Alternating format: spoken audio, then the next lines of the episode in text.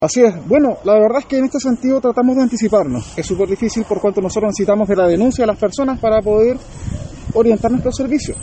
Sin perjuicio de ello, nosotros eh, veníamos alertando hace más o menos ya dentro del primer trimestre de que los delitos contra la propiedad podrían comenzar a aumentar. Comenzamos con servicios orientados sobre la base de las denuncias que realizan las personas, sobre la base de la información que las personas le entregan al personal del, del servicio comunitario o de la oficina comunitaria, nuestra comisaría.